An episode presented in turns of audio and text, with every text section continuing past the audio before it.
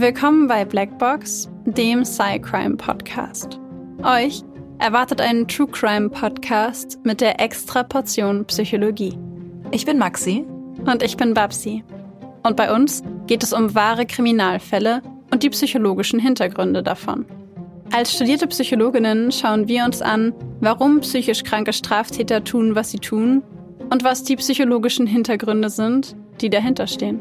Einige unserer Fälle beinhalten ziemlich viel Gewalt, sowohl physische, psychische als auch mal sexuelle, und sind oft auch sehr detailreich beschrieben. Deswegen empfehlen wir euch, auf euch und eure Emotionen zu achten und sollte es euch zu nahe gehen, den Podcast zu pausieren oder nach vorne zu spulen. Wir haben euch gewarnt. Ab und zu passiert es auch, dass wir in den Folgen lachen oder eine Bemerkung machen. Das ist nie respektlos gemeint, sondern liegt daran, dass wir eben sehr tief in der Materie drinstecken und das Ganze ab und zu mit Humor ein bisschen auflockern. Also bitte nicht falsch verstehen.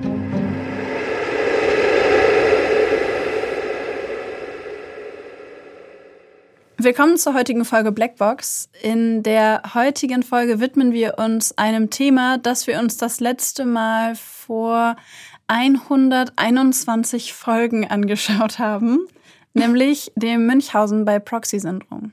Einige von euch haben bestimmt schon mitbekommen, dass Gypsy Rose Blanchard im Dezember letzten Jahres, wenn ich nicht falsch liege, ähm, entlassen wurde, also aus dem Gefängnis entlassen wurde.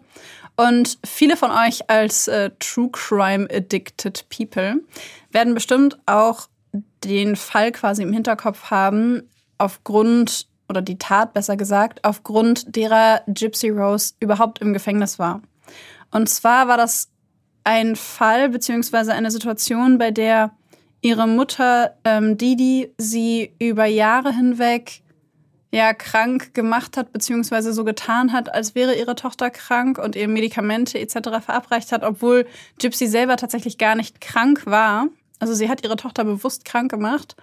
Und Gypsy Rose hat sich irgendwann in dieser Beziehung und auch in ihrer eigenen Situation so eingeengt gefühlt, ähm, weil das Ganze so weit ging, dass sie im Rollstuhl saß und ähm, ja, einfach selber auch gedacht hat, sie wäre krank und könnte nicht laufen, ähm, dass sie sich irgendwann so kontrolliert und eingeengt gefühlt hat von ihrer Mutter und so ja ausweglos die Situation quasi wahrgenommen hat, dass sie sich mit einem jungen Mann angefreundet hat, mit dem sie dann auch ähm, ja später kurzzeitig zumindest zusammen war und sich mit ihm verbündet hat, dazu ihre eigene Mutter zu töten.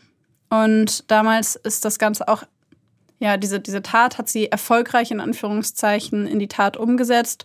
Und äh, der junge Mann, ich glaube, sein Name war Nicholas.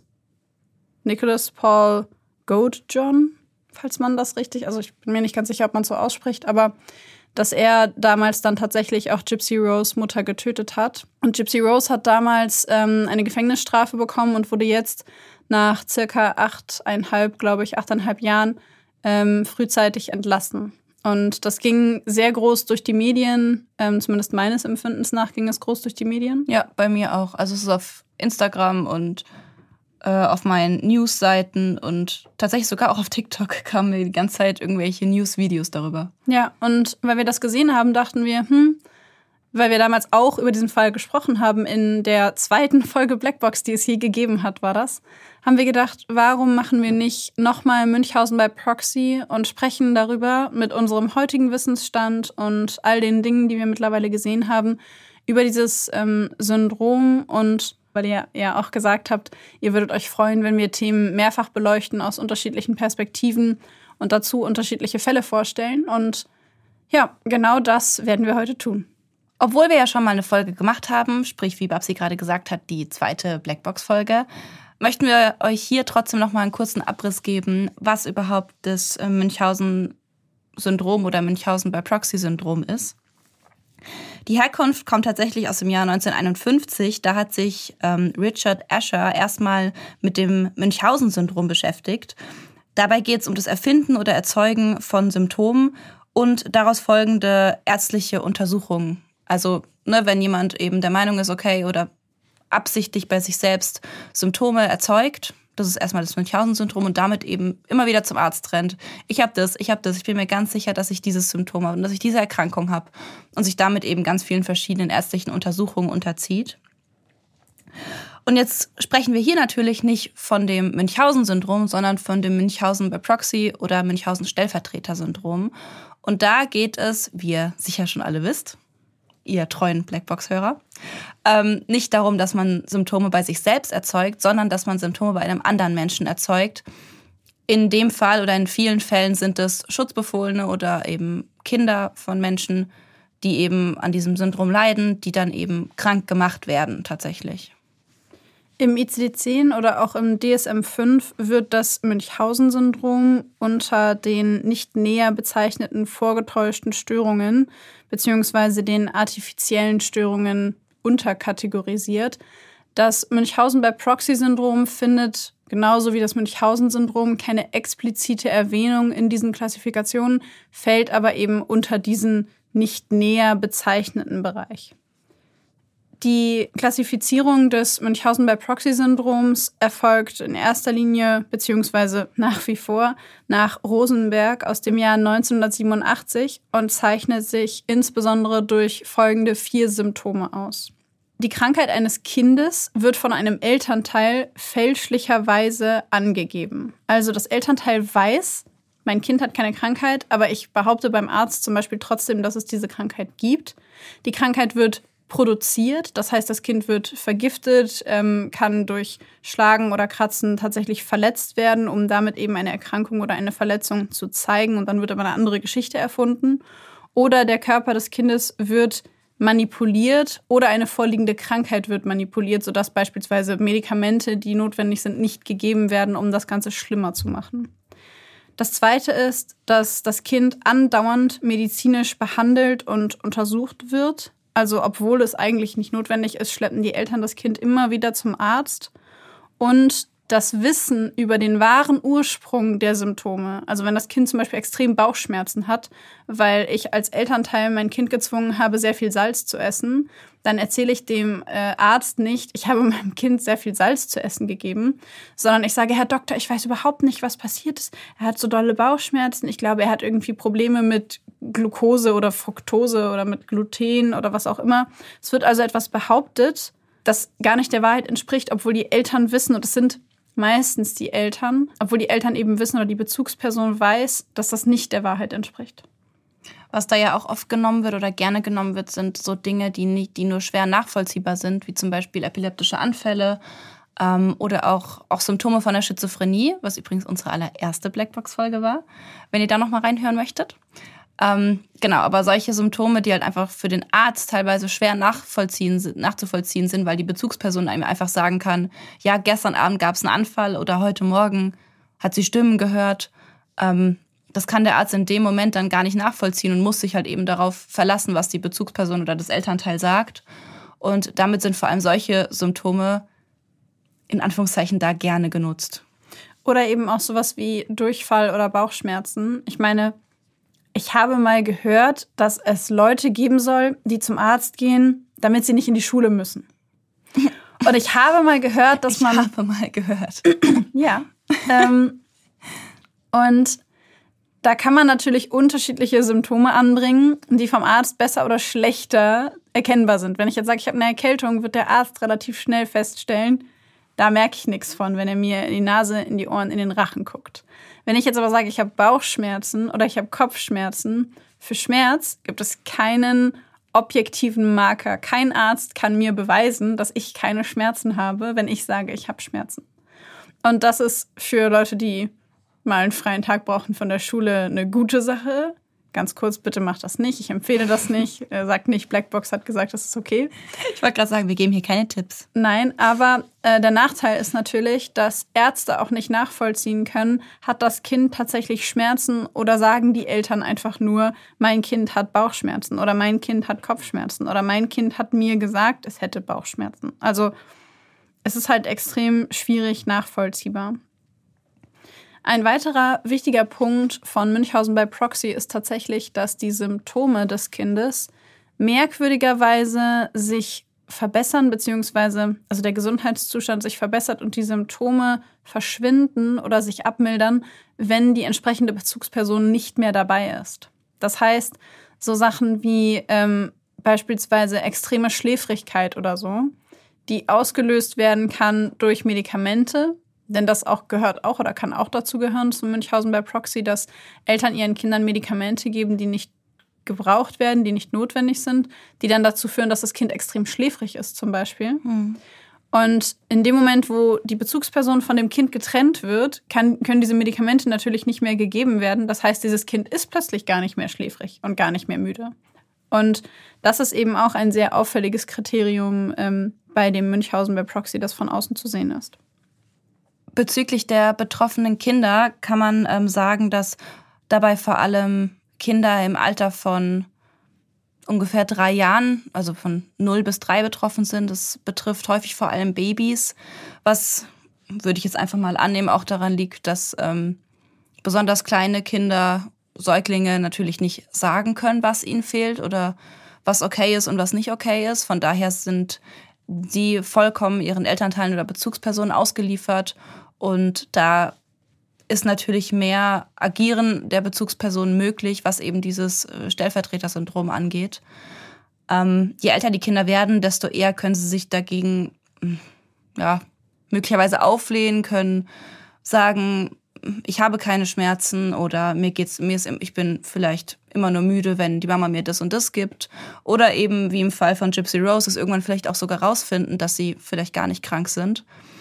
Ähm, von daher sind ist logischerweise das Kleinkindalter, das besonders kleine, junge Kleinkindalter natürlich dafür am, ha, Anführungszeichen, besten geeignet. Wenn ihr noch mehr über den Fall Gypsy Rose erfahren wollt, dann könnt ihr euch beispielsweise Dokumentationen auf YouTube anschauen. Es gibt tatsächlich, habe ich mir auch schon angeguckt, ein relativ ähm, neues Interview von Gypsy Rose direkt nach ihrer Entlassung aus dem Gefängnis, wo sie selber auch ähm, ja, berichtet, wie sie das Ganze wahrgenommen hat, ähm, wie sie das Ganze sieht. Und es gibt tatsächlich auch einen, ähm, einen Film ähm, über diesen ganzen Fall namens The Act Könnt ihr mal schauen. Gibt es, glaube ich, bei Amazon und. Ähm, das ist eine Serie. Ja, ja meine ich. Sorry. Serie. Ähm, genau. Die Serie, The Act. Sorry. Und genau, da könnt ihr auch noch mal reinschauen und gucken, ähm, wenn euch das mehr interessiert und ihr quasi mehr über diesen spezifischen Fall erfahren wollt. So, jetzt haben wir ja wieder erklärt und ähm, euch berichtet, was genau dieses Münchhausen-Stellvertreter-Syndrom ist. Wenn ihr das nochmal ein bisschen genauer hören möchtet, könnt ihr gerne auf unsere zweite Blackbox-Folge zurückspringen und euch das auch nochmal anhören. Das dann auch nochmal ein anderer Fall zum Thema. Und ich würde aber sagen, dass wir für heute es dabei belassen und ähm, direkt mit dem Fall starten, den die Babsi uns heute mitgebracht hat.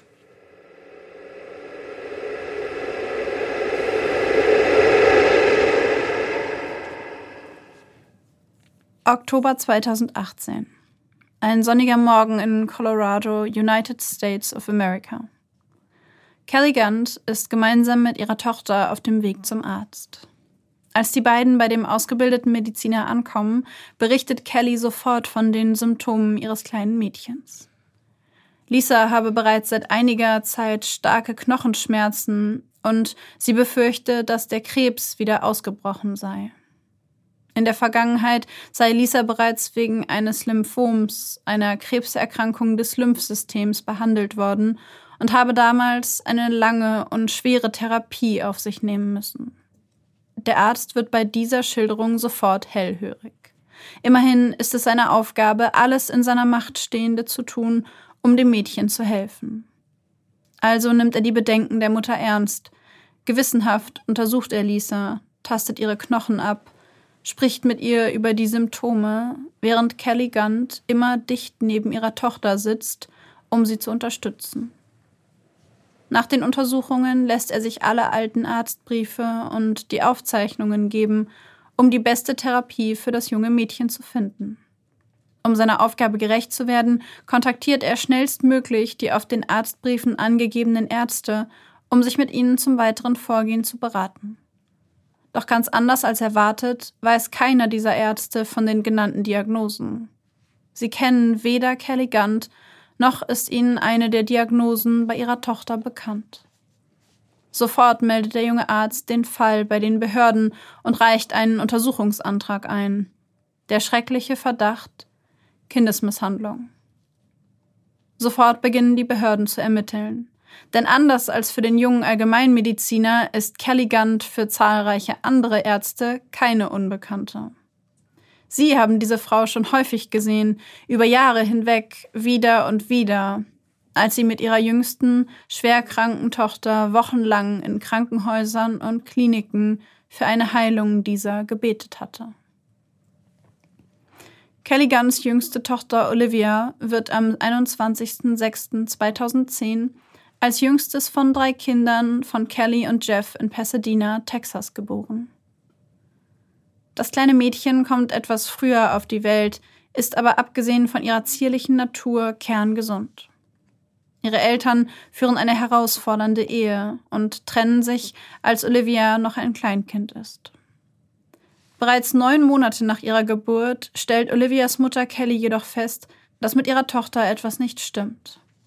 Olivia leidet unter einer Schädelmissbildung und einem inoperablen Hydrocephalus. Sofort reagiert die junge Mutter, um das Leben ihrer Tochter möglichst zu verbessern, und geht mit dem kleinen Mädchen zum Arzt. In ihrem Blogbeitrag dazu schreibt Kelly Gant, bei der Kontrolluntersuchung im Alter von etwa neun Monaten stellte ein Kinderarzt fest, dass Olivia sich weder geistig noch körperlich entwickelte und dass ihr Kopf aus dem Rahmen fiel.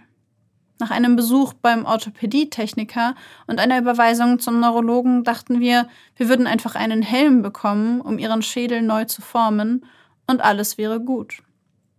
Das MRT des Gehirns in der Neuropraxis zeigte, dass Olivia eine vaskuläre Fehlbildung des Gehirns hat.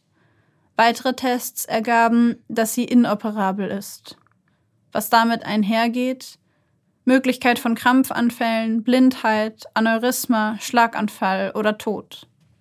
Es wurde beschlossen, dass sie alle paar Monate überwacht werden sollte. Routine-MRT. Das nächste MRT führt dazu, dass ein Ultraschall gemacht wurde, weil etwas in ihrem Nacken anders aussah, sodass wir jetzt herausgefunden haben, dass es einen Tumor an der Paratiodrüse in ihrem Nacken gibt. Was das bedeutet, fragt ihr euch vielleicht? Taubheit auf dem rechten Ohr, Schluckbeschwerden, Probleme beim Kauen. Im Alter von nur zwei Jahren ist das kleine Mädchen mit den blonden Haaren laut dem Blog ihrer Mutter ein autistisches Kind mit einer inoperablen vaskulären Malformation, einem Tumor auf der Paratiodrüse, externem Hydrocephalus, in Klammern zu viel Wasser auf der Außenseite des Gehirns, Entwicklungsverzögerung, L-Carnitinmangel, Anfallsleiden und Zeliakskrankheit. Doch nicht nur ihre jüngste Tochter leidet an zahlreichen Erkrankungen. Auch ihre mittlere Tochter Ella leidet unter einer Immunerkrankung und muss sich einer Krebstherapie unterziehen. Um ihren beiden Töchtern die bestmögliche medizinische Therapie zu ermöglichen, sucht Kelly das National Jewish Hospital und das Denver Children's Hospital auf. Dort erhofft sie, endlich die Unterstützung und Hilfe zu finden, die sie für ihre beiden Mädchen braucht. Um den Flug und die Hotelkosten finanzieren zu können, bittet die junge Mutter Freunde, Familie und Nachbarn um Hilfe. Gemeinsam verkaufen sie selbstgebackene Waren an einem Nachmittag in mehreren Garagen der Stadt und können so 1407 Dollar einsammeln. Im Nachhinein wird sich herausstellen, dass das genau die Höhe der Rechnung für die Flüge und die Übernachtungskosten darstellt. Kelly ist unendlich dankbar für die Hilfe und die Unterstützung der Menschen um sie herum und bittet sie in ihrem Blog, weiterhin für die beiden Mädchen zu beten. Doch in den nächsten Wochen wird alles nur noch schlimmer. Olivia erleidet die ersten epileptischen Anfälle und muss zahlreiche Medikamente, darunter starke Neuroleptika, einnehmen. Währenddessen geht Ellas Krebstherapie weiter. Sie scheint nicht 100%ig anzuschlagen und Kelly befürchtet, dass ein weiterer Chemotherapiezyklus zu viel für das kleine Mädchen sein könnte. In den nächsten Wochen darauf entwickelt Olivia dann auch noch einen Ekzem, das regelmäßig gespült werden muss. Für Kelly sind die Behandlungen kaum zu ertragen. In ihrem Blog schreibt sie darüber, es war herzzerreißend zu sehen, wie sie die erste Whirlpool-Behandlung über sich ergehen ließ. Man konnte den blanken Schrecken und den Schmerz in ihren Augen sehen, als sie weinte und schrie, und alles, was ich tun konnte, war sie zu streicheln und zu sagen, dass es in Ordnung ist, während ich die Tränen zurückhalte und innerlich zu Gott weinen muss um ihn zu bitten, ihr Trost zu spenden. 2012, mit zwei Jahren, wird Olivia dann das erste Mal ins Children's Hospital Colorado eingewiesen. Ihre Mutter hat sich von ihrem Vater getrennt und ist nun mit der finanziellen Unterstützung von Freunden und Nachbarn nach Colorado gezogen, um dort die bestmögliche medizinische Versorgung für ihre Kinder zu erhalten. Olivia hat schwerwiegende Probleme mit ihrer Verdauung, hat Verstopfungen und seit Wochen starke Bauchschmerzen. Bei der Einlieferung berichtet Kelly gleich von Olivias zahlreichen Vorerkrankungen und epileptischen Anfällen. Sie will sicher gehen, dass alle Ärzte ihre kleine Tochter richtig behandeln. Die Ärzte helfen dem kleinen Mädchen mit der Verstopfung und schon wenige Stunden später darf die Zweijährige wieder nach Hause. Dort kümmert sich ihre Mutter weiterhin liebevoll um ihre Kinder. Insbesondere Olivia, ihr Nesthäkchen, steht dabei oft im Vordergrund. Zahlreiche Medikamente muss die Kleine nehmen, darunter auch starke Schmerzmittel. Als im Juli 2014 ein weiterer Neurologe das kleine Mädchen untersucht, kann er keine Anzeichen für das Vorliegen von epileptischen Anfällen feststellen. Er rät Kelly, die Medikamente sofort abzusetzen. Ihrer Tochter gehe es gut. Doch diese ist sich sicher, der Arzt kennt sich damit wohl nicht aus. Keinem anderen Arzt fällt auf, dass ein epileptischer Anfall bei keinem der Tests und nie unter Beobachtung auftritt, sondern immer nur von Kelly berichtet wird. Im September wird Olivia dann das dritte Mal wegen einer starken Verstopfung eingeliefert. Ihre Mutter ist außer sich vor Sorge. Wochenlang schleppt sich ihre kleine Tochter doch schon durch die Wohnung. Bei dieser Untersuchung im Krankenhaus besteht Olivias Mutter auf bessere Unterstützung. Sie ist sich sicher, dass die Verstopfungen ihrer Tochter davon kommen, dass mit ihrer Verdauung etwas nicht stimmt. Sicher hat sie eine Erkrankung des Darms. Im November 2014 entscheiden sich die Ärzte schließlich dazu, bei dem kleinen Mädchen ein Iliostoma zu legen. Sie erschaffen einen künstlichen Darmausgang aus ihrer Bauchdecke, sodass die Ausscheidungen direkt in einen Beutel gelangen. Sofort verbessert sich Olivias Verdauung, alles scheint vollkommen normal zu laufen. Doch Kelly steht nur wenige Wochen später erneut mit ihrer kleinen Tochter in der Klinik. Sie weigere sich zu essen, wolle keine Nahrung zu sich nehmen. Also legen die Ärzte dem Mädchen eine Magensonde durch die Nase. Im Januar 2015 wird diese dann durch eine permanente Magensonde ersetzt. Diese wird operativ direkt in den Magen des kleinen Mädchens gelegt, um die Sonde in ihrer Nase zu ersetzen. Im Juni wird auch diese Form der Behandlung durch einen weitergehenden Schritt ersetzt. Die Fünfjährige erhält einen TPN-Zugang. Sie erhält ab sofort sämtliche Nährstoffe durch einen Zugang, der direkt in ihre Venen führt. So ist es gar nicht mehr notwendig für die Kleine, Nahrung zu sich zu nehmen. Trotz all dieser Eingriffe, Operationen und schwerwiegenden Veränderungen wirkt die kleine Olivia auf keinen der Ärzte je richtig krank. Soweit sie kann, ist sie ein lebensfrohes, glückliches und aufgewecktes Kind, voller Energie und Lebensfreude. Nur einen Monat nach dem Einsetzen des TPN-Zugangs postet Kelly Gant öffentlich, dass es schlecht um Olivia stehe. Sie leide unter dem Tumor, sei entwicklungsverzögert, habe Autismus, sensorische Verarbeitungsstörungen und eine fokale kortikale Dysplasie. Zudem hätten die Ärzte nun auch noch eine neurogastrointestinale Enzephalomyopathie diagnostiziert. Sie habe diese tödliche Erkrankung und nicht mehr lange zu leben. Gleichzeitig startet sie eine GoFundMe-Kampagne, um die letzten Wünsche ihrer vermeintlich totgeweihten Tochter zu erfüllen. Auf dem Titelbild ist die fünfjährige Olivia zu sehen. In ihren kleinen Händen hält sie große, bunte Wunschlisten. Darauf zu lesen sind beispielsweise in einem Polizeiauto fahren, von einer Turmleiter der Feuerwehr ein Feuer löschen. Als Disney-Batman verkleidet Prinzessinnen retten. Ihr kleines kindliches Gesicht ist blass und sie sieht krank und schwach aus. Ihre Mutter erhöht währenddessen die Dosis ihrer Schmerzmedikamente immer weiter, während sie die Nahrungszufuhr über die Sonde weiter verringert, bis ihre Tochter einen beinahe unterernährten Eindruck macht. Dennoch versichert sie den Ärzten glaubwürdig, ihre Tochter sei ausgezehrt und müde von den ständigen Schmerzen ihrer zahlreichen Erkrankungen. Dank zahlreicher Spenden und mit der 11.000 US-Dollar starken Hilfe der Make-A-Wish-Stiftung können dem kleinen Mädchen in den nächsten Monaten alle ihre Wünsche erfüllt werden. Immer dabei ihre Mama und die lokale Presse, die bei jedem dieser Abenteuer Erinnerungsfotos für Artikel und Blogbeiträge schießt. Mehrfach treten Mutter und Tochter gemeinsam in Fernsehshows und Live-Auftritten vor die Kamera. Am 1. März 2017 muss sich Olivia dann einer weiteren Operation unterziehen. Ein Schlauch wird aus ihrer Blase durch die Bauchdecke geführt, damit ihr Urin leichter den Körper verlassen kann. Der Eingriff ist für das kleine Mädchen ein weiterer Moment voller Schmerzen und Angst. Neben den zahlreichen Medikamenten, die sie täglich einnehmen muss, ist nun auch ihr gesamter Verdauungstrakt an Schläuche angeschlossen. Nur 23 Tage später beruft Kelly eine Besprechung mit allen Ärzten ein.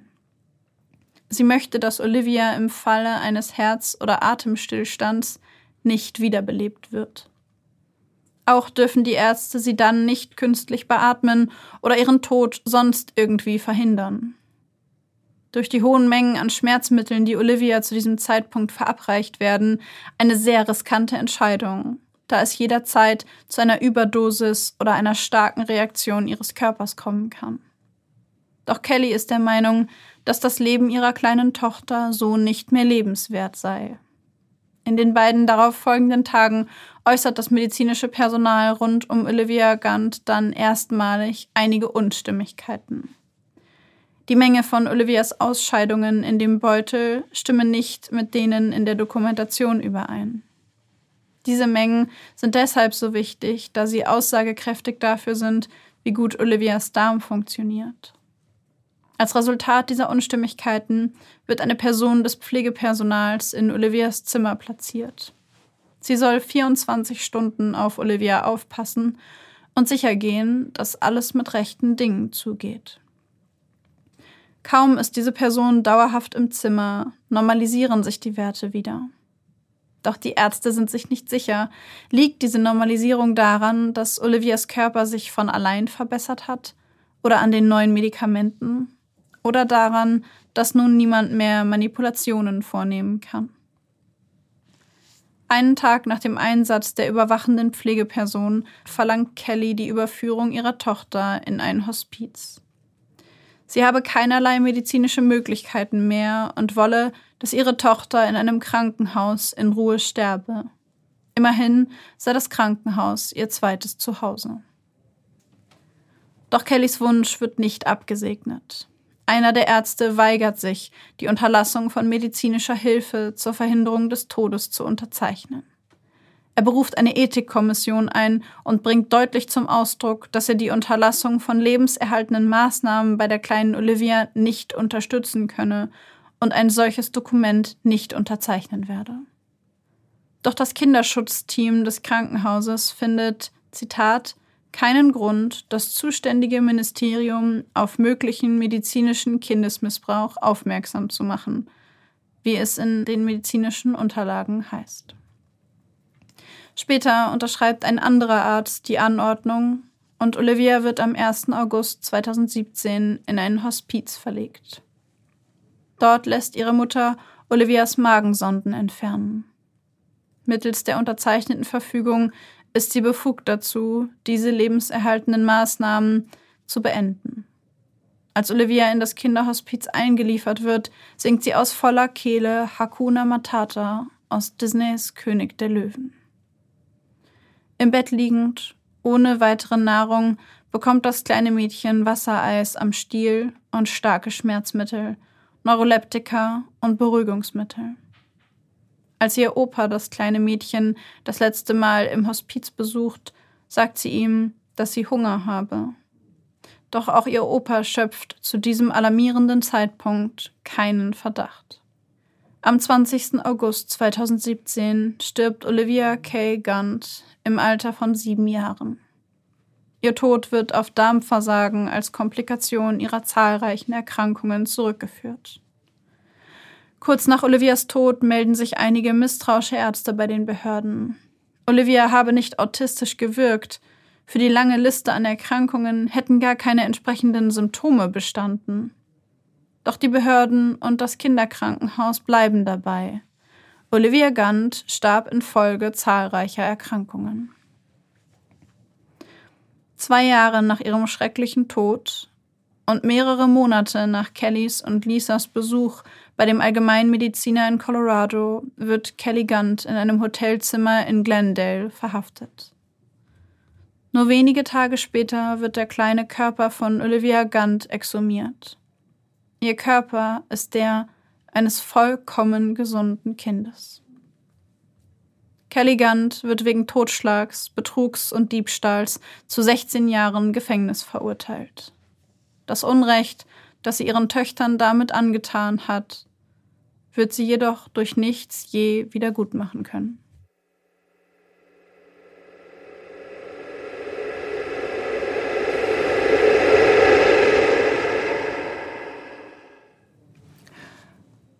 Nur damit ich das richtig verstehe. Das heißt, der Besuch bei dem Allgemeinmediziner in Colorado, den, der am Anfang von dem Fall erwähnt wird, das ist nach dem Tod von Olivia. Ja. Und Kelly hat ja noch zwei andere Töchter Mhm. und hat beide krank gemacht. Also alle drei eigentlich krank gemacht. Also von der ähm, dritten weiß man es nicht. Da habe ich in den, ähm, ja, in den Berichten nichts gefunden. Aber sie hat es quasi mit zwei ihrer Töchter mindestens gemacht. Und zwar mit der jüngsten und mit der mittleren. Und die mittlere ist in dem Fall, ähm, wobei, nee, stimmt gar nicht, du hast recht. Sorry, ich musste da mal eben drüber nachdenken. Sie hat es mit zwei ihrer Töchter gemacht. Ihre mittlere Tochter Ella hatte vermeintlich Krebs Mhm. und wurde deswegen therapiert. Mhm. Und äh, da ist aber nie so richtig rausgekommen, zumindest in den Berichten nicht richtig rausgekommen, ob sie tatsächlich Krebs hatte. Ich habe in einem Bericht gelesen, dass alle drei Kinder gesund sind. Und ähm, Mhm. ausgehend von diesem, aber ich konnte das nirgendwo anders nochmal finden, deswegen war ich mir nicht sicher genug. Aber ausgehend von dieser Vermutung hat sie ihre mittlere Tochter wegen einem nicht vorhandenen Lymphom, also Lymph, ähm, Lymphsystemkrebs, Mhm. behandeln lassen und hat ihre älteste Tochter ähm, Lisa quasi da dahin gebracht und hat gesagt, die hat ähm, hatte auch schon mal einen Tumor und äh, jetzt hat sie wieder einen und muss auch behandelt werden und sowas. Also es gab unterschiedliche Quellen. Die einen haben gesagt, sie hat das nur mit zwei ihrer Kinder gemacht. Die anderen haben gesagt, sie hat das mit allen drei Kindern gemacht. Sicher ist, dass sie bei ihrer jüngsten Tochter ähm, auf jeden Fall aus einem vollkommen gesunden Kind ein Hospiz, äh, einen, einen Hospizfall gemacht hat. Das ist so krass. Und dass sie es eben, also sie ist eben damit aufgeflogen, dass sie es dann bei ihrer nächsten Tochter versucht hat, nachdem Olivia gestorben ist. Ja. Ist sie mit ihrer nächsten Tochter zum Arzt gegangen und hat gesagt, die hatte Krebs und die, wir haben Angst, dass der Krebs zurückkommt, die hat Knochenschmerzen. Und der hat sich daraufhin das angeschaut und hat halt versucht, die Ärzte aus den Arztberichten anzurufen, um mehr Informationen zu bekommen. Und die kannten alle Kelly Gant gar nicht. Und da ist er misstrauisch geworden und hat sie bei den Behörden angezeigt. Und dann ist diese ganze Geschichte mit Olivia rausgekommen. Wäre sie mit ihrer zweiten Tochter nicht zum Arzt gegangen, hätte nie jemand Olivias Körper exhumiert, um zu gucken, ob sie tatsächlich an Darmversagen gestorben ist. Oder vielleicht wäre sie mit Olivia mal bei diesem Arzt gewesen. Hätte es vielleicht damals auch schon gesehen. Vielleicht. Oh, ich find's so heftig. Ich, ich, wir hatten ja in der letzten, in der letzten Münchhausen bei Stellvertreter-Syndrom-Folge, also die zweite Blackbox-Folge, da hatten wir ja einen Fall, wo aber, soweit ich weiß, das Opfer in diesem Fall nicht gestorben ist. Ja. Und, und auch Gypsy Rose, gut, klar, da ist, die Mutter ist dort gestorben, sie wurde ja ermordet. Aber das Opfer ist in diesem Fall auch nicht gestorben. Also ich meine damit, dass die Elternteile oder Bezugspersonen in unseren beiden letzten Fällen, beziehungsweise in diesem Fall, den wir gemacht haben, in dem Fall von Gypsy Rose, nicht so weit gegangen sind, dass die Schutzbefohlenen oder Kinder gestorben sind. Und ich muss auch sagen, das ist jetzt der erste Fall, von, mit dem ich mich so bewusst beschäftige, wo die Mutter tatsächlich so weit gegangen ist, dass sie ihre Tochter getötet hat. Punkt. Ich dachte, ich will noch was dran sagen, aber ich habe gerade nichts mehr zu sagen. Also ich habe das tatsächlich nachgelesen und es ist sehr, also im Verhältnis eher selten, dass das Opfer tatsächlich stirbt. Ja. Ähm, und das ist auch das, was ich an diesem Fall so, so schrecklich fand, ehrlich gesagt. Also ich meine, er ist schon furchtbar an sich. Wer tut sowas seinem Kind an? Aber was ich daran so furchtbar fand, war, dass du in diesen Berichten und in dem, wie das Ganze abgelaufen ist und auch, dass sie direkt nachdem eine Kontrollperson in dieses Zimmer gestellt wurde und sie wusste, sie kann nichts mehr machen, weil sie dabei beobachtet wird, direkt äh, die Verlagerung oder die Verlegung in ein Hospiz verlangt und den Antrag darauf stellt, die lebenserhaltenden Maßnahmen nicht aufrechtzuerhalten. Also diese, diese absolute, in, in, meinem, in meiner Perspektive wahrgenommene Intention, dieses Kind so weit zu bringen, dass es stirbt. Weißt du, was ich meine? Also, weil das hat ja was von einer von einem sehr absichtsvollen Verhalten, wenn ich sage, ich möchte keine lebenserhaltenden Maßnahmen. Ja. Und ich möchte die Möglichkeit haben, das Kind in ein Hospiz zu bringen. Und da werde ich ihm einfach keine Nahrung mehr geben, denn das ist ja eine lebenserhaltende Maßnahme und ich nehme die Sonden einfach raus und du kriegst nichts mehr und du verhungerst da drin. Und das ist das, was sie getan hat. Sie hat ihr Kind in einem Hospiz verhungern lassen, ihr kerngesundes Kind. Das ist ja nochmal, also wirklich nochmal noch mal fünf Schritte weiter von dem, was wir davor in der Folge davor besprochen haben, weil es einfach ja sowas Absichtsvolles hat und ich würde mal behaupten, dass in den in, in anderen Fällen, die ich so kenne, war es bisher so, dass die, das war ja in jedem Fall waren es ja Mütter, ähm, dass die Mütter das, ich sag mal, billigend in Kauf genommen haben, dass es sehr gefährlich werden könnte für die Kinder ähm, und auch eben potenziell lebensbedrohlich. Aber hier habe ich das Gefühl, haben wir eine Mutter, die wollte, dass ihr Kind stirbt. Ja. Und das, das finde ich so heftig. Das ist ja nochmal eine ganz andere Dimension. Das ist genau der Eindruck, den ich auch hatte. Und deswegen fand ich diesen Fall auch so furchtbar. Und was ich daran auch so schlimm fand, war, dass Olivia zu ihrem Opa halt einfach, also sie lag da in diesem Bett und durfte nur Wassereis lutschen. Und sagt zu ihrem Opa noch so, hey, ich habe Hunger.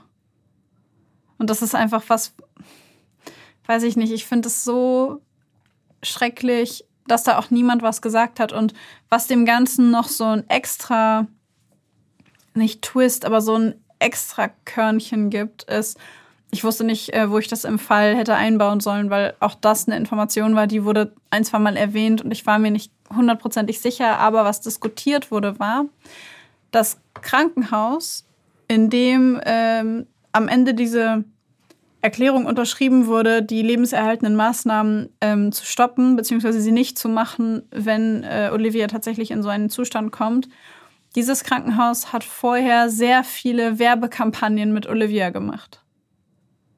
Sie haben sehr viel, ja, also sie haben quasi mit diesem Fall geworben und haben äh, quasi so, so Veranstaltungen gemacht, um Sponsoren zu bekommen und sowas, um und die brauchen da ja immer irgendwelche Fälle und müssen irgendwelche Patienten vorstellen, für die reiche Leute dann in das Krankenhaus investieren oder Behandlungen sponsern ah. oder sowas. Und sie haben das wohl ziemlich viel mit Olivia gemacht. Boah, was halt natürlich auch noch wirklich hier Benzin ins Feuer bei Kelly war, weil da hat ja ihre Tochter war dann in der Werbekampagne und sie war die Mutter, die sich um sie kümmert und, und sie steht ja dann noch mehr im Mittelpunkt. Ja, und da gab es halt auch die Vermutung, dass die Ärzte diese Erklärung auch deswegen unterschrieben haben, weil sie natürlich nicht, also was wäre das für ein Skandal gewesen für diese Klinik, wenn sie eine Untersuchung eingeleitet hätten gegen die Mutter des Kindes, das sie seit anderthalb Jahren für Sponsoring-Veranstaltungen vor die Kamera stellen. Also was wäre ja. das für ein Skandal? Kann ich, kann ich verstehen, sollte aber ja nicht darüber stehen. Weißt du, was ich meine? 100 Prozent. Ja 100 Prozent. Aber das war dieses, also es war nicht nur für Kelly die Bestätigung ihres vermeintlichen Bedürfnisses nach Aufmerksamkeit, sondern es war am Ende des Tages auch eine, ähm, eine politische, nie offen ausgesprochene Vermutung. Ja, es haben ja auch Ärzte was gesagt. Es waren ja, da waren ja Ärzte, dieser eine Arzt, der sagte, ich unterschreibe das nicht Ja, und der wurde sofort Als, zur Seite geschoben. Ja. Und es gab Interviews mit ähm, Personal aus dieser Klinik, die gesagt haben, sie haben sich nicht getraut, was zu sagen, weil jeder wusste, dass das ein Mädchen ist, mit der viel Kampagnen gemacht wurden. Und da haben wohl auch ein paar Leute Dinge geäußert und die wurden aber immer zur Seite geschoben oder mundtot gemacht.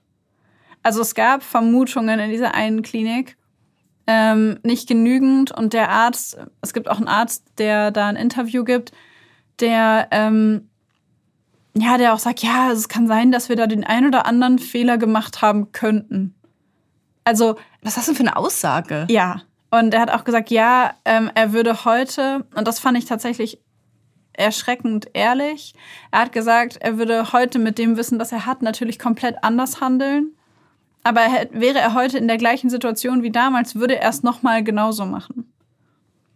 Weil er meinte, damals wusste er es nicht. Und er meinte, es wirkte nicht so, als wäre es sowas dargestelltes. Und er meinte, es ist unglaublich schwierig, die Behörden irgendwie darauf aufmerksam zu machen, dass sowas passiert, weil er meinte, du brauchst eine, unglaublich, eine unglaubliche Menge an Hinweisen darauf, dass du glaubst, dass das nicht der Wahrheit entspricht, was da passiert. Und er meinte, und das hatten wir nicht. Und weil wir das nicht hatten, wenn wir da so, also jedes Mal, wenn du was sagst, könntest du potenziell auch eine glückliche Familie komplett zerstören und das Leben einer Person zerstören, indem du ihnen quasi etwas, ähm, ja, sie etwas bezichtigst, was sie vielleicht gar nicht tun. Ja. Ja, ich, also ich kann verstehen, dass es ein sehr sensibles Thema ist und dass du damit potenziell auch richtig viel kaputt machen kannst oder richtig viel verletzen kannst oder auch sehr, ne, ich meine, das ist ja auch so, ich meine, sollte ein Arzt das sagen, bei vielleicht einer Mutter, wo das Kind wirklich krank ist und die Mutter sich wirklich abarbeitet und, und sich so sehr bemüht, dass es diesem Kind wieder gut geht. Und dann kommt so eine Anschuldigung, ist natürlich heftig und ich kann verstehen, dass man da total sensibel mit umgehen muss. Und gleichzeitig, auch wenn es natürlich wichtig ist, da die irgendwie diese Grenzen oder die Emotionen von den Betroffenen dann, also von Betroffenen von wirklich kranken Kindern, Angehörige von ihnen, ähm, zu respektieren, ist es, würde ich jetzt mal von meinem Standpunkt, von meinem emotionalen Ding aus sagen, ja dennoch, lieber einmal zu viel die Gefühle von jemandem zu verletzen, als einmal zu wenig zu gucken, dass da ein Kind krank gemacht wird. Weißt du, was ich meine? Auf jeden Fall. Ja. Auf jeden Fall. Ich glaube, es ist halt einfach schwierig, weil du halt so eine Hemmung hast, weil du nicht ja. sicher bist, was da passieren wird. Was ich halt krass finde, ist, dass, ähm, also was man, was man dazu ja auch noch sagen muss, ist, dass man den Eltern normalerweise ja nicht unterstellt, dass sie ihrem Kind schaden wollen. Ja, ja. Also wir haben ja schon das ganz. Das ist ja auch sehr selten. Ja, und wir haben ja auch schon ganz oft darüber gesprochen, dass ähm, Kinder lieben ihre Eltern und das ist leider in manchen Fällen egal, was die Eltern tun. Und dass es aber diese Vermutung oder in der Gesellschaft den verbreiteten Irrglauben gibt, dass Eltern ihre Kinder auch immer lieben. Und das stimmt leider nicht. Es stimmt leider nicht. Und die Tatsache, dass Kinder ihre Eltern immer lieben, hat auch mehr was mit einem Überlebensreflex zu tun. Jetzt mal komplett unemotional gesprochen, weil die Eltern die einzigen äh, Bezugspersonen und evolutionär betrachtet die einzige Absicherung des eigenen Lebens sind. Ähm, und dementsprechend müssen Kinder sich dahin orientieren. Aber dass Eltern ihre Kinder immer lieben, stimmt einfach nicht. Und das ist eine furchtbare, furchtbare Wahrheit. Ähm, und ich glaube, auf, dieser, auf diesem Irrglauben basiert aber auch die, der absolute Unglaube des Münchhausen bei Proxy-Syndroms. Also dem Münchhausen bei Proxy-Syndrom gegenüber, dass man sich nicht vorstellen kann, dass die eigene Mutter oder der eigene Vater bei Münchhausen bei Proxy-Syndrom ist es in den meisten Fällen die Mutter oder eine weibliche Bezugsperson, beispielsweise die Oma, ähm, dass man sich nicht vorstellen kann, dass diese Person einem Kind so etwas tatsächlich, also dem eigenen Kind so etwas tatsächlich antut. Ja. Obwohl diese Personen ja wahrscheinlich trotzdem sagen würden, dass sie ihre Kinder lieben. Aber das ist natürlich nicht so das, was allgemein unter dem Wort Liebe verstanden wird. Weil ich meine, dein Kind irgendwie in diesem Fall so sehr krank zu machen, dass es stirbt, ist zumindest nicht meine Definition davon. Ich finde halt, ich, ich, ich glaube, es hat immer so ein bisschen was damit zu tun, wie was überwiegt. Ich glaube schon, dass du dein Kind lieben kannst und es trotzdem so sehr krank machst, dass du es umbringst. Weil ich glaube, dass, ähm, oder ich bin überzeugt davon, dass wenn wir Münchhausen bei Proxy als eine äh, als ein Syndro Syndrom bezeichnen, also als eine Form von Erkrankung, dann glaube ich schon, dass der innere Druck, etwas zu tun, dass du, dass ein Teil von dir nicht tun will, aber der andere Teil es nicht lassen kann, dass dieser Druck, es nicht lassen zu können, schon größer sein kann als die Liebe zu jemandem. Das stimmt. Ja, also ich meine, ich glaube auch nicht, dass es immer gar nicht vorhanden ist, aber gleichzeitig könnte ich mir vorstellen, dass es zumindest in einem anderen Maße ausgeprägt ist als jetzt bei anderen Menschen, die das nicht tun würden. Weißt du, was ich meine? Ja. Ich könnte mir auch vorstellen, dass es mit einem Level von Selbstreflexion zu tun hat. Wie selbstreflektiert bin ich und wie sehr bin ich in der Lage zu begreifen, was ich da gerade tue und warum ich das tue. Ja. Weil häufig ist es ja bei, ähm, bei manchen psychischen Erkrankungen, wenn man dann aufgrund dieser Erkrankung oder aufgrund auch einfach, um mal von Erkrankungen wegzukommen, Mechanismen, die wir alle haben, ähm, wie man sich in Streitsituationen verhält oder wenn jemand einen kränkt, wie man sich verhält. Sich das bewusst zu machen und das reflektieren zu können, ist ja der erste Schritt, um das Verhalten ändern zu können. Und wenn du selber nicht reflektiert bist ähm, und dir das gar nicht bewusst wird, du das gar nicht merkst, wie willst du es dann ändern? Also ich will das gar nicht in Schutz nehmen. Ich mhm. ähm, denke da nur gerade drüber nach, dass ich schon glaube, dass auch beides gleichzeitig ähm, existieren kann, dass nur der Drang zu dem einen stärker ist als zu dem anderen. Oder die eigene Person halt mehr im Vordergrund steht als, die an, als das Kind in dem Moment. Ja, also das ist jetzt vielleicht ein bisschen vom Mechanismus auf jeden Fall nicht hundertprozentig das gleiche, nur um so ein ähnliches Beispiel vielleicht zu bringen, ähm, wenn du dir Menschen anguckst mit Suchterkrankungen zum Beispiel, dann ähm, in dem Moment, wo sie im Rausch sind, völlig egal, was für eine Form von, von Droge das jetzt ist, ähm, werden viele von ihnen gewalttätig ihren eigenen Kindern gegenüber. Und da kann man sich jetzt natürlich, also trotzdem, obwohl sie das wissen, hören sie aber nicht auf mit dem Konsum dieser Droge. Und da könnte man natürlich jetzt auch sagen, das ist natürlich eine andere, was anderes, weil, ich, weil meine Droge nicht ist, meinem Kind zu schaden, sondern meine Droge ist die Droge und während ich berauscht bin, schade ich dem Kind. Aber auch da würde man ja nicht sagen, dass ähm, abhängige Eltern, die ihre Kinder im Rausch schlagen, ihre Kinder nicht lieben. Weißt nee, du, aber ich meine? Ja, ich glaube, das ist ein ganz anderer, eine ganz andere Dynamik, weil also bei, ich habe zumindest selbst noch nicht mitbekommen, dass Münchhausen Stellvertreter-Syndrom zum Beispiel zu einer Schuldunfähigkeit führen kann, gerade auch wenn man so hm, von Sachverständigenbegutachtungen ausgeht und der Schuldfähigkeitsfrage, so inwieweit ist jemand einsichts- und steuerungsfähig. Hm. Das ist ja bei Suchterkrankungen teilweise schon ausgehebelt, ne, weil die Sucht und dieser, dieser Drang und dieser Hang zum Substanzmittelkonsum so stark ist, was man ja auch wirklich im Hirn ja auch ja. teilweise sehen kann, dass der wirklich das Belohnungszentrum so dermaßen zieht, dass du da teilweise, eigentlich teilweise deinen freien Willen an, an, den, äh, an die Wand hängen kannst und sagen kannst, gut, der ist jetzt gerade weg, weil die Sucht ist gerade viel stärker. Ne? Also dass die Sucht handlungsantreibend ist mhm. und nicht und nicht ich in dem Moment. Mhm.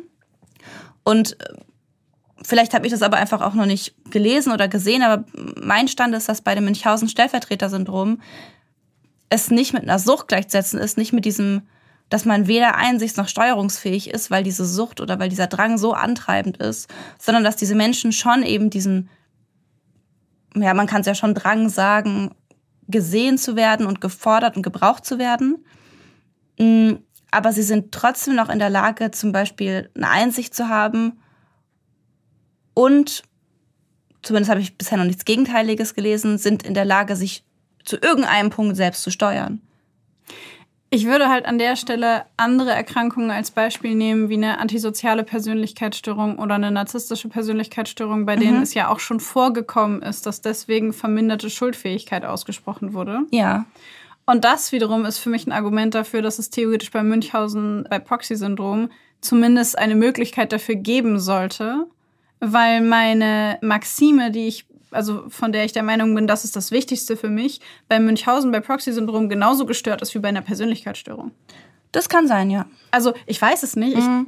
Ich, ich habe nur gerade darüber nachgedacht. Und natürlich ist Sucht etwas vollkommen anderes als das Münchhausen bei Proxy-Syndrom, 100 Prozent.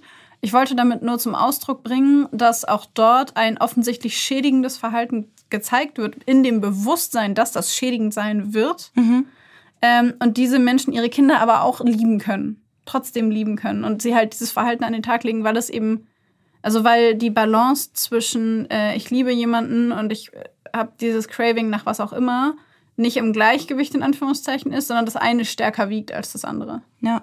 Damit will ich übrigens weder suchterkrankten Eltern, die ihre Kinder schlagen, noch Menschen, die ihre Kinder aufgrund von Münchhausen bei Proxy krank machen, irgendeine Form von Absolution erteilen. Also ich möchte das nicht entschuldigen und nicht sagen, ich finde das in Ordnung.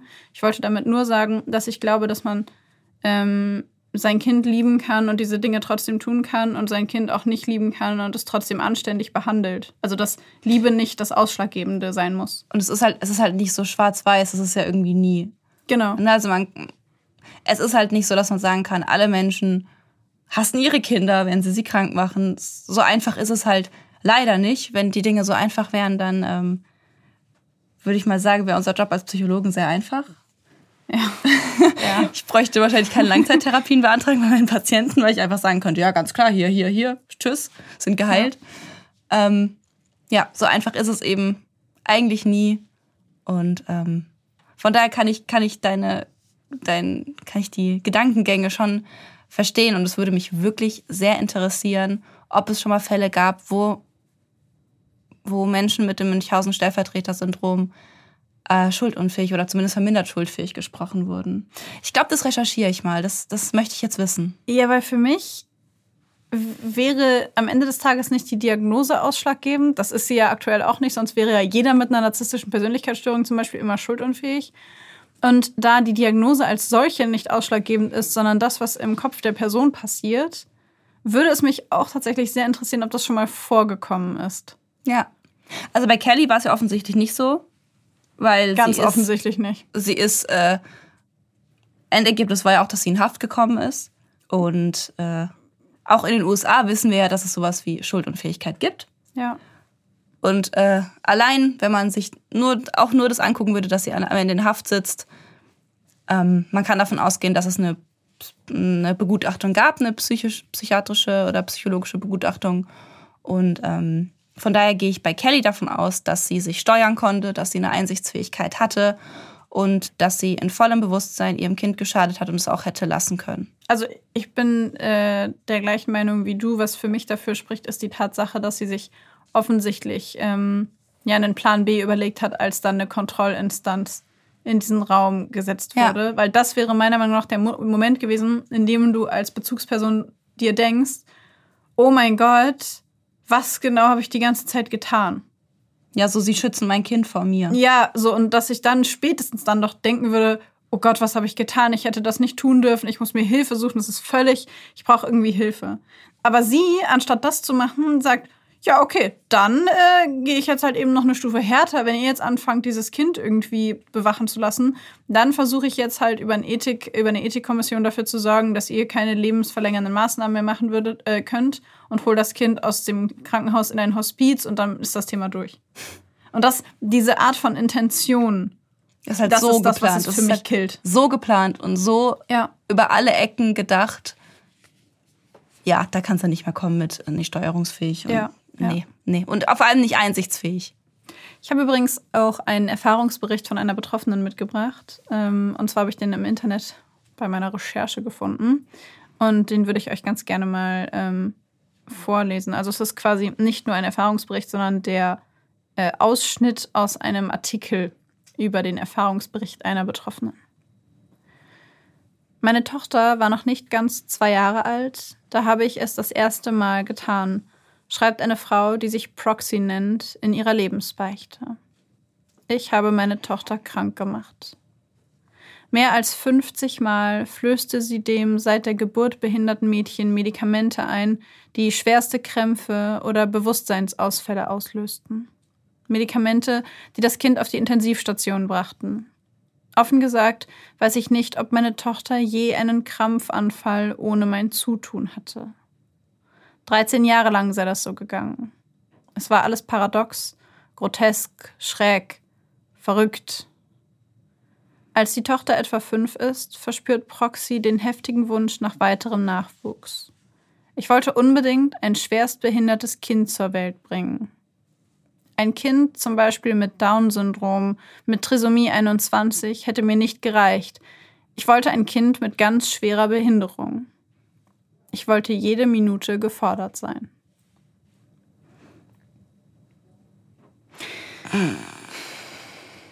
Ich muss sagen, ich finde es ich find's mutig, dass sie das öffentlich macht. Ich finde es ganz schwierig, das zu hören irgendwie. Weißt?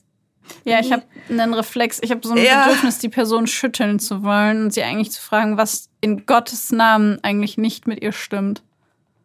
Also dieses Bedürfnis, die eigenen emotionalen Unzulänglichkeiten, so muss man es ja tatsächlich sagen, ähm, zu kompensieren, indem ich einem Menschen schade, für dessen Sicherheit und Schutz ich verantwortlich bin, ist meines Empfindens nach auch wirklich echt die Grenze an dem, was ich irgendwie, also wirklich mit aller Macht auf psychologischer Ebene zu verstehen versuche. Ja, gut, ich, also ich glaube, wenn wir ganz in diesen psychologischen Modus gehen, irgendwie sind wir da heute nicht ganz so drin. Nee. Könnten, könnten wir das gut. Aber ähm, ich finde es auch schwierig, weil es so ein emotionales Thema ist, weil es so. In anderen Fällen geht es so um. Häufig geht es ja um, um Mord, häufig wird jemand erstochen oder erschossen. Und es ist auch schlimm. Aber der Unterschied zu, dem, zu diesen Geschichten hier ist, dass davor so ein mega langer Leidensweg ausgelöst wird. Und teilweise ja wirklich, also das vom Empfinden her für die Opfer ja, das ist ja eine richtige Folter. Du wirst über Jahre lang, bekommst du Medikamente, wie jetzt hier in dem, in dem Bericht, hast du jahrelang, hast du Krämpfe und Bewusstseinsausfälle. Und das passiert ja alles. Du hast keine Macht darüber, weil jemand anderes dir das zufügt. Ja. Und es ist halt so ein riesiger Leidensweg, der da entsteht, dass ich das irgendwie nochmal emotional aufgeladener finde, als wenn wir jetzt einen Fall haben, wo jemand erstochen wird, was natürlich aber auch, was natürlich auch schlimm ist, aber ein anderer emotionalen, anders emotional aufgeladen ist, zumindest für mich. Ich glaube, das Schlimmste daran finde ich die Tatsache, dass eine Person, der du als Kind so ausgeliefert bist. Also du hast quasi die Bedrohung deines Lebens in deinem eigenen Haus. Die wohnt mit dir unter einem Dach und es ist und du kannst auch nicht gehen, du kannst du kommst nicht weg, weil du bist einfach ein Kind und du bist abhängig davon, dass irgendjemand extern das sieht und dir hilft und dich rettet und das Ganze ist aber heftig getarnt als vermeintliche echte Erkrankung und du kannst nichts dagegen tun. Und das, das finde ich persönlich einfach extrem, äh, ja, eine extrem schreckliche Situation. Aber ich würde vorschlagen, da das hier ja ein Psychologie-Podcast ist. Ich habe noch eine Frage. Ja. Ich weiß nicht, ob in diesem, in diesem Bericht noch weiter über die Proxy berichtet wurde. Hat sie sich denn irgendwann Hilfe geholt? Also, weil da hieß 13 Jahre ging das so. Das heißt, das Kind war ein Teenager dann und hat sie dann aufgehört? Hat sie sich dann Hilfe gesucht? Hat sie dann endlich gemerkt, was sie da macht? Sie hat, sie hat sich Hilfe gesucht und hat äh, mit einer Therapeutin darüber gesprochen, die das nie gemeldet hat. Und ein paar Monate nach Beginn der Therapie hat sie aufgehört. und trotzdem hat die Therapeutin es nicht gemeldet. Mhm. Okay. Ich, ich fand es auch irgendwie schwierig, weil ich dachte, das erscheint mir irgendwie nicht ganz im Rahmen deiner Aufgabe als Therapeutin. Also verstehe mich nicht falsch. Ich bin 100% für die Schweigepflicht bei Psychotherapie. Man sollte niemandem jemals irgendwas von dem erzählen, was in diesen Gesprächsstunden passiert. Und das wird normalerweise ja auch nicht gemacht.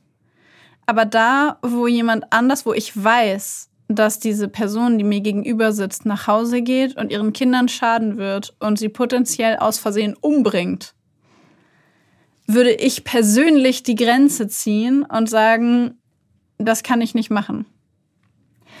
Ich meine, die, die Schweigepflicht geht ja auch so weit, als zum Beispiel, wenn dir, wenn ein Patient mir jetzt, äh, keine Ahnung, ich habe später zum Beispiel noch Therapiegespräche, wenn mir später jetzt ein Patient sagt, also ich gehe jetzt gleich nach Hause und bringe meinen Partner um, da darf ich nicht einfach sagen, ja, ciao, viel Spaß. Nee. Ich halte jetzt meinen Mund. Nee. Das darf ich nicht. Ich darf, äh, ich, ich, ich habe ja auch eine Verpflichtung, also wenn, da, wenn es so deutlich ist, dass da eine Fremdgefährdung passiert, dann muss man da schon gewisse, gewisse Maßnahmen einleiten. Also ne, bei Fremd- oder Selbstgefährdung ist es so, dass psychisch kranke Menschen eingewiesen werden können.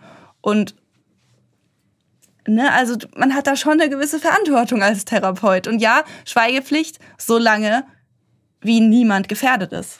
Ich würde das gerne noch ein bisschen spezifizieren, weil die Leute, die man in so Gesprächstherapien hat, ja nicht alle psychisch krank sind, sondern so an sich. Ja. Ne, sobald das in so einem äh, in so einer Therapiestunde au ausgesprochen wird, muss man da was machen. Du kannst da nicht sitzen und sagen, hm, ja, das erscheint mir tatsächlich eine ungünstige Coping-Strategie mit ihrem täglichen Stress. Äh, ich würde es lassen. Da würde ich jetzt mal, vielleicht können wir ein bisschen Skilltherapie die nächsten Wochen machen und dann versuchen sie halt vielleicht einfach mal in ein paar Wochen nicht mehr ihre Kinder mit Neuroleptikern zu vergiften.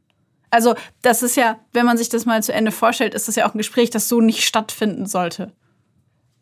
Genau, also da ist es auch tatsächlich so, dass in diesen Fällen tatsächlich sogar eine Offenbarungspflicht beim Therapeuten liegt oder beim Arzt auch liegt, auch wenn man einem Arzt jetzt sagt, ich gehe jetzt nach Hause und vergifte mein Kind. Nee, das kann der nicht so stehen lassen. Tatsächlich gibt es da sogar einen äh, Paragraphen im Strafgesetzbuch, und zwar der Paragraph 138, der die Offenlegung von diesen Dingen ja, verpflichtend macht. Also wenn Kindeswohlgefährdung beispielsweise offenbart wird, dann sind Therapeuten eigentlich dazu verpflichtet und auch Ärzte dazu verpflichtet, ihre Schweigepflicht zu brechen und äh, ja, solche Dinge tatsächlich zur Anzeige zu bringen. Was tatsächlich da aber nicht reinfällt, ähm, einfach mal um das zu vervollständigen, sind bereits passierte Straftaten. Ja. Also wenn jetzt jemand mir erzählen würde, ich habe, keine Ahnung, vor drei Jahren meine Frau krankenhausreif geschlagen, das zum Beispiel darf ich nicht offenbaren. Es ist ja schon passiert, ich kann daran nichts mehr ändern. Würde er sagen, ich mache es jetzt übermorgen, dann müsste ich. Das, ähm, ja, bereits vergangene Straftaten gehören da tatsächlich nicht dazu. Ich würde aber vorschlagen, dass wir von unserem ja, Basiswissen Jura mal wechseln zu dem tatsächlich psychologischen Teil, denn ich würde ganz gerne switchen in den Bereich von, okay, komm, emotionales jetzt mal beiseite. Was genau ist denn der Grund dafür, dass Menschen ja mit diesem Münchhausen bei Proxy-Syndrom, dass, dass sie solche Verhaltensweisen an den Tag legen. Also legen wir an der Stelle den Schalter um. Ähm, ihr kennt das Spiel, wir sind nicht kaltherzig oder sowas, sondern wir versuchen jetzt an der Stelle einfach ähm, ja, mit der psychologischen Brille draufzuschauen und zu gucken, was führt solche Menschen denn überhaupt dahin. Und ähm, direkt zu Beginn, wir haben schon häufiger darüber gesprochen, dass Menschen, die ähm, in Kindheit und Jugend selber Opfer waren, ja, gefährdeter sein können, in der Zukunft selber Täter oder Täterinnen zu werden. Und wir haben in unseren letzten oder in unseren Folgen allgemein ja schon häufiger mal darüber gesprochen, dass Menschen, die ähm, früher als Kinder oder Jugendliche Opfer von Straftaten oder auch ähm, ja, Opfer von jeglicher Form von Gewalt äh, geworden sind, dass die Wahrscheinlichkeit bei denen höher sein kann, dass sie später selber Täter oder Täterinnen werden. Und tatsächlich gibt es als eine mögliche Ursache die Theorie, dass ähm, Betroffene, weil man sich auch angeschaut hat, wer, also die ja, dokumentierten Fälle von Münchhausen bei Proxy, wie sieht die Lebensgeschichte der Täterin, und in dem Fall waren es immer Täterinnen, ähm, aus. Und bei sehr vielen davon lassen sich in der Kindheit und in der Jugend sexueller oder körperlicher Missbrauch oder Misshandlungen feststellen. Ähm, sie haben also massive Traumata erlebt und äh, bekommen dann irgendwann selber Kinder. Und man vermutet, dass äh, viele von den Betroffenen Flashbacks von den Dingen haben, die ihnen passiert sind oder schlechte Erinnerungen, furchtbare ähm, ja, Gedanken zu den Sachen, die sie als Kinder und Jugendliche miterlebt haben und dass sie zu diesem Zeitpunkt eben diesen totalen Kontrollverlust, den man ja erlebt, wenn man Opfer von Gewalt wird und nichts dagegen tun kann, sich nicht wehren kann, dass sie diesen Kontrollverlust versuchen zu kompensieren, indem sie als Erwachsene eine künstliche Situation erzeugen, in der sie benötigt werden.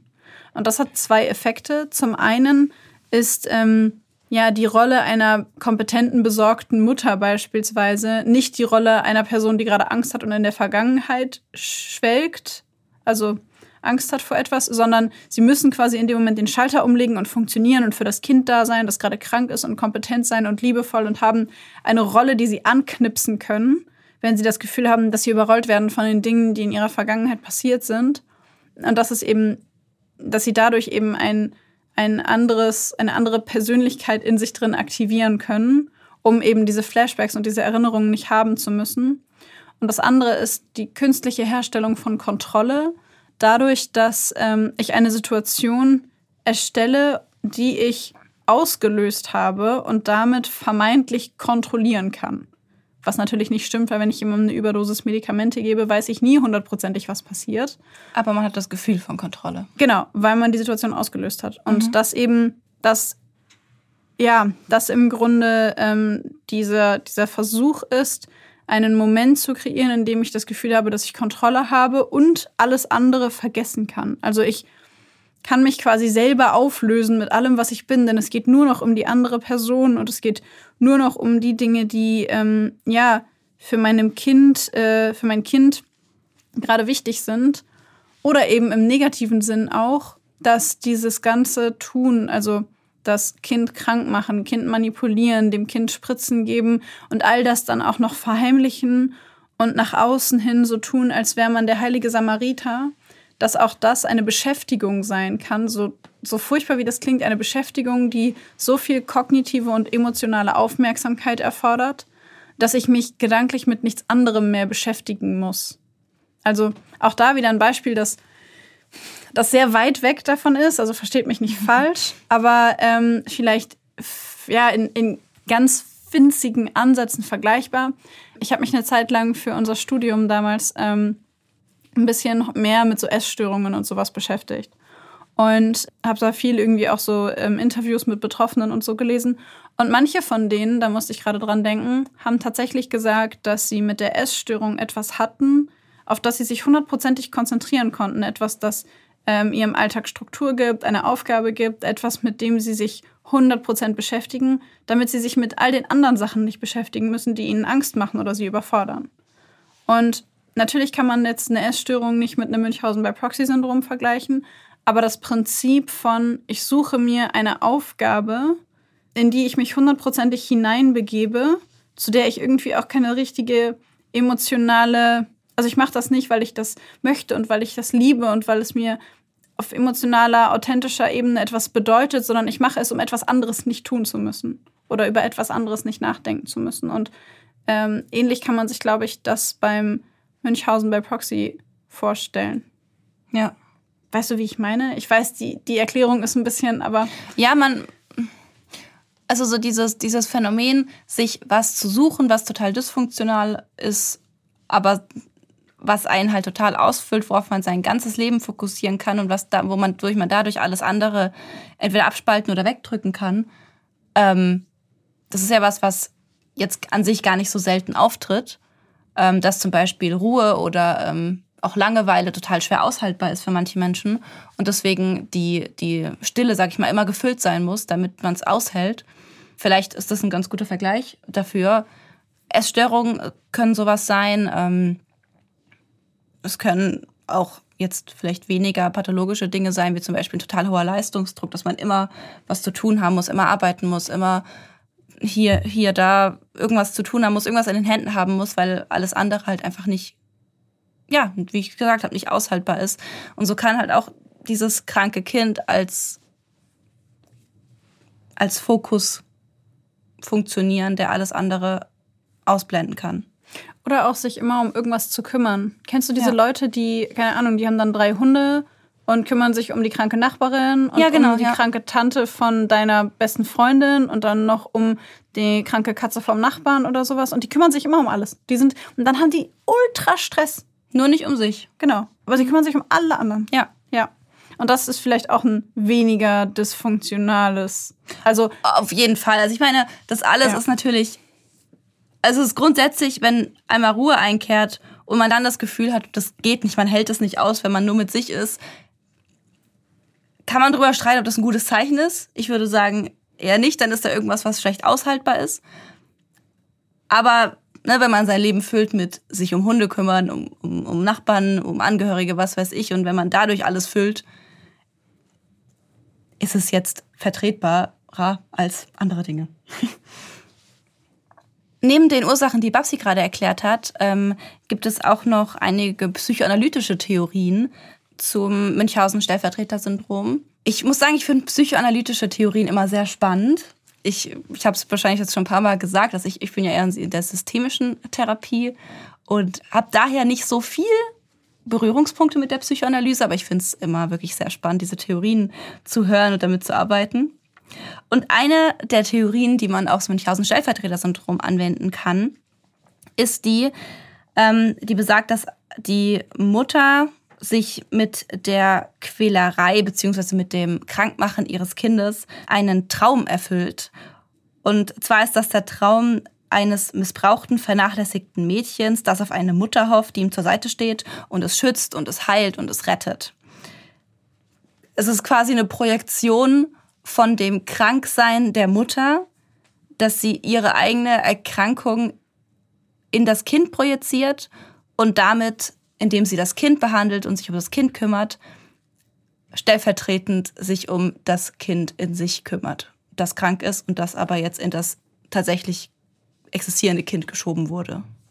Ist das verständlich? Ja, ich weiß, was du meinst. Ich würde sogar noch einen Schritt weiter gehen und ähm, könnte mir vorstellen, dass es sogar so sein kann, dass diese Person sich als Kind gewünscht hat, es hätte eine Mutter gehabt, das sich um sie kümmert und dann quasi versucht, diesen eigenen schmerzlichen, diese eigene schmerzliche Erfahrung, vielleicht keine Mutter gehabt zu haben, die sich um mich kümmert, zu kompensieren, indem ich jetzt die Mutter werde, die sich um das Kind kümmert. Und deswegen mache ich das Kind krank, weil äh, damit es bedürftig ist, damit ich was habe, worum ich mich kümmern kann. Wir haben uns natürlich auch gefragt, okay, wie oft tritt denn dieses Münchhausen-Stellvertreter-Syndrom auf? Wir haben jetzt gesagt, es ist tatsächlich sehr selten. Ähm, von daher können Ärzte auch nicht on a daily basis damit rechnen, dass die Mutter, die mit ihrem kranken Kind kommt und sagt, hey, die hat einen epileptischen Anfall gehabt, dass die grundsätzlich lügt. Also es ist wirklich sehr selten tritt es auf.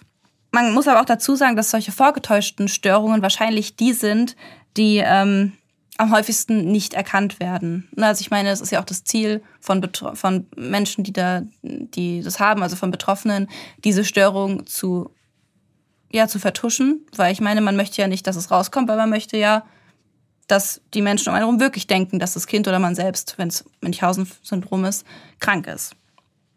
Von daher gibt es eine sicher eine hohe Dunkelziffer, aber dennoch gibt es ja ein paar Beschreibungen, ein paar, ein paar Fälle, die da zusammengekommen sind und die man zusammentragen konnte.